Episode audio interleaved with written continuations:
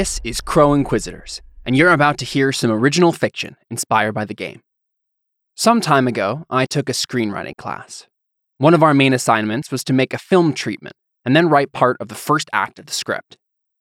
While I ended up deciding to do something different for my film treatment, my first inclination was to try to adapt season 1 of Crow Inquisitors into a film. First, I wrote an outline, but by the time I had finished with that, I realized that the story was complex enough that it wouldn't quite work for the assignment I was given. But the idea of making our game into something bigger had always stuck with me. So, sometime after that, I started adapting Crow Inquisitors as if it was a novel. I only wrote about two or three pages, but I'm really happy with the writing, and I thought you might enjoy seeing an adaptation of the first couple of scenes of the first episode. And so, without further ado, here is a prose version of part of the first episode.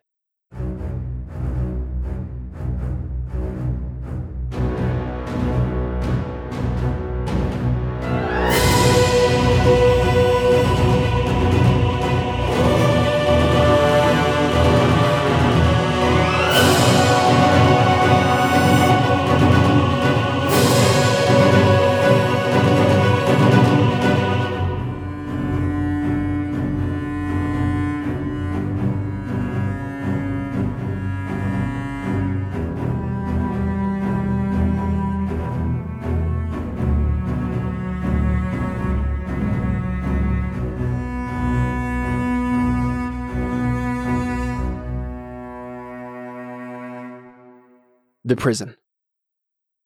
Rays of sunlight filtered in through the bars of the small window, cascading down the length of the small room in what could almost be called a beautiful display. On any other day, and in any other place, Dellen would have undoubtedly smiled at the warmth of the sun or the way the flickers of yellow illumination danced across the floor. But not today. Not here. Today, the light of the sun, of the revered Saint Atarian, fell across the floor of a prison cell, and its glorious warmth and light mingled with the chill of cold stone, the smell of perspiration and refuse, and the taste of bitter anger on Dellen's tongue. He was praying, kneeling in the center of his cell and trying to focus his mind on the spiritual rather than the worldly. The light shone off his bald scalp, at least where it wasn't tattooed in the ritual circular markings of his order around the crown of his head. He was stripped to the waist, and his muscular body glistened with the sweat of concentration. Dirty, disheveled, and stripped of his weapons and other accoutrements, he was not the shining example of the holy knighthood that he had been a week ago. He still didn't quite understand why. It had worked until this moment, trying not to focus on what was ahead. He hadn't been entirely sure what time it was when he had awoken this morning, but with the sun rising, it was clear that he didn't have much time left. It was hard to focus on prayer as his heart began to pound and the sound of steel sliding through flesh tantalized his fantasies. But he tried anyway. The power of the great God was stronger than his human will, and so he trusted in that. He sorely wished he had some scripture with him, even a verse or two. He had memorized almost every holy passage ever written, of course, but there was something about having it in front of him that always seemed to be more powerful. That would help him focus his mind on something else than his impending death.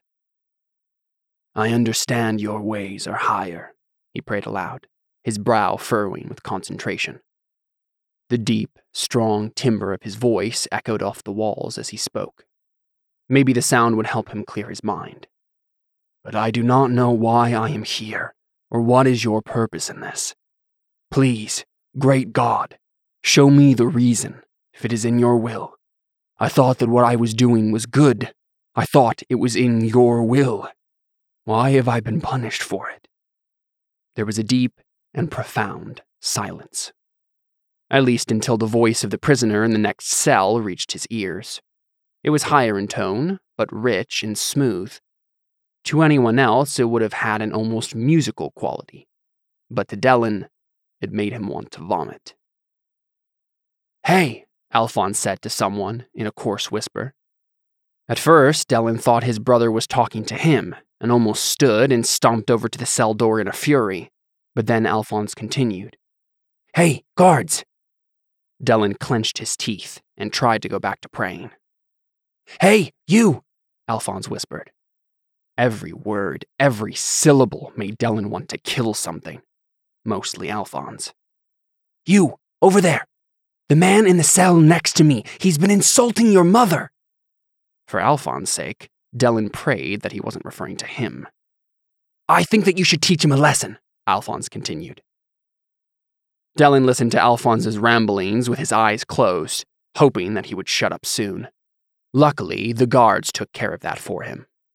Though the wall separating their cells obstructed his vision, he heard quite clearly as their captors opened Alphonse's cell and proceeded to rough him up a bit. Alphonse protested, of course, and the sound of it made Dellen smile ever so slightly. At least he would be getting what he deserved through all of this. Pity Dellen couldn't do it himself. You're despicable, one of the guards said to Alphonse after a while.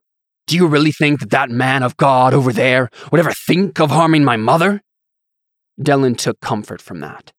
At least these guards understood who he was, even if they couldn't do anything about it. They were just doing their job. He sent up a prayer for them. Well, I'm kind of a big deal myself, Alphonse said weakly, obviously not taking to the roughhousing they were giving him. I'm a member of the Holy Knighthood too, you know. I'm basically the same, probably even better than him. There was the sound of another blow, and then another. Alphonse used half a dozen other excuses to get them to stop, but they didn't speak to him again except with the language of violence. Finally, the guards seemed to be done with him, and Dellen heard the sound of the cell door being closed and locked again. He went back to praying. This time, he prayed for judgment. Antonius sat on the floor of his cell, weaving a ball of straw together. His large red beard had bits of straw itself, and his huge, broadly shouldered body was aching from the cramped quarters he'd been forced to endure these last several days. He was familiar with it all, of course, but being familiar with discomfort didn't exactly lessen it. Especially in these moments, at the dawn of a new day, with the tantalizing closeness of the sun so wonderfully inviting, yet just beyond his reach. He had to escape this time. He just had to. He had had so many chances, it seemed, over the years, but if he failed this time, there wouldn't be another chance tomorrow. It was do or die. Antonius glanced around his cell again now that the light of day was illuminating it. He had looked it over perhaps a thousand times in his week occupying it, but he saw it now with the new eyes of desperation. A hundred possible weaknesses of the room came to his mind, illuminated in his thoughts as clearly as they were in the light of the sun. They could all work, just like they had a hundred times before. The problem was the next step, and the step after that. Those were always harder. It always got harder the closer you got to freedom. The simple cot he had been sleeping on he passed by almost immediately, as well as the bucket in the corner of the room where a prisoner would defecate. The window and the door were the most relevant to his current situation, and neither looked entirely impregnable. The main problem was the fact that he was in the middle of one of the largest cities in Saran, without an ally in the world, and surrounded by hundreds of the High Priest's finest prison guards. He had been in a lot of prisons, but it was a first to be imprisoned by the High Priest of Saran himself. If he wasn't about to die, he might even take some pride in that. It was all a grave injustice, of course, but even though he would never admit it aloud, it felt oddly satisfying to be a martyr for a lost cause. Like his captivity, he had grown familiar with the feeling. Sometimes he forgot what his life had been like before that day, when he had become a criminal.